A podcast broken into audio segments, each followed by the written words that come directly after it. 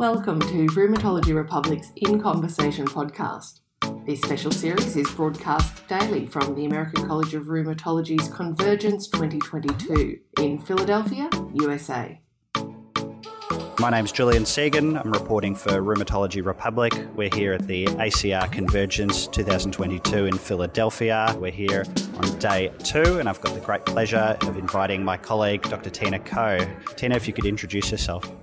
Hi, so I'm Tina Koh. I'm a first year rheumatologist working at Monash. And uh, could you just tell us about some of your clinical areas of interest or things that you find interesting that you're here to target? I'm fairly general in terms of my areas of interest, but particularly this year I'm interested in connective tissue conditions. There's been a couple of good myositis sessions, scleroderma sessions. Yeah. Great. And so, what's been your highlight so far out of all of the topics that you've seen? So, I listened to a, a really good scleroderma talk this morning, and the main take home message from the talk was microvascular manifestations about the pathogenesis of scleroderma, how that affects a lot of sort of unseen, silent conditions, and how we should probably be thinking about combination therapy in terms of immunomodulatory as well as vascular management. So that was quite interesting. And so, what sort of agents do they use in combination, or, or what do they have experience with with the immunosuppression and with the vasodilatation side of things? So, Immunosuppression wise, I think here they seem to be mainly using mycophenolate. There was a big emphasis on how, because the condition is so multifaceted, that each manifestation obviously requires a specific, specified treatment. But in terms of skin, lungs, mycophenolate seems to be their go to, followed by maybe Myfortic if there's GI discomfort, followed by maybe IVIG, depending on what you're treating. Prostaglandin seems to be their main go to in terms of vasodilatory agents. Okay, it seems that probably their access to medications like sildenafil and tadalafil is probably a lot easier for them than for us. Do you have much experience using that in Australia? Yeah, we do use that quite a fair bit at Monash. There is difficulty in terms of pharmacy access, but we do have a bit of a streamlined sort of agreement with pharmacy, and they do allow our patients access to sildenafil without payment. Fantastic. And so, any other areas that you found interesting, or do you have any messages for people from home from the ACR so far? So, I think all the sessions have been really interesting this year. Obviously, being the first session post COVID, there's a lot of buzz. All the speakers have been really great. I think everyone should try and get to ACR at some point. And so, on that topic, what's it like being back at an in person conference at such a big event with so many people? It's really great. I mean, I think there is obviously now more of a drive for doing virtual sessions. So, it's really interesting seeing the split between there's in person sessions, there's live streams, and there's sort of on demand, just sort of plain virtual access.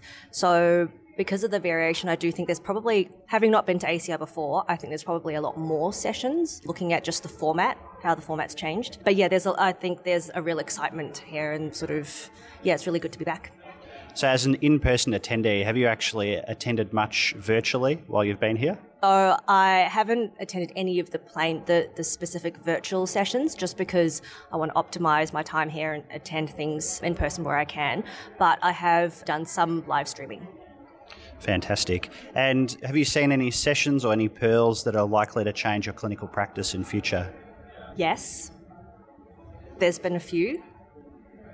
Can't think of any off the top of my head. So I went to a Pearls and Myths session run by John Stone yesterday, and he one of the myths that he was debunking was that ACE inhibitors should be used as prophylaxis, whereas in fact using ACE as a prophylactic therapy may set up a chronic, less reversible process. So in fact, we probably shouldn't be using that. So that's quite interesting. And so that's for scleroderma renal crisis, is that right? Sorry, yes, for scleroderma renal crisis, correct. Fantastic. And so you've been quite prominent on social media with all the different food experiences here. What's been your favourite Philadelphia or ACR food that you've tried here? So, notably, they have set up a Philly cheesesteak stall. The line was quite long. I sat there for a good 20 minutes, and I would say that it was worth the wait. Fantastic. All right. I just want to thank my colleague, Dr. Tina Koh, for her wisdom and experience here at the ACR. This is Dr. Julian Segan reporting for Rheumatology Republic here at the ACR 2022 in Philadelphia. Rheumatology Republic in Conversation podcast is brought to you by the Medical Republic team. You can subscribe to this podcast on Spotify, iTunes, or your favourite podcast player. You also might like our podcast, The Tea Room, to keep up with the general practice of healthcare and running a successful clinic.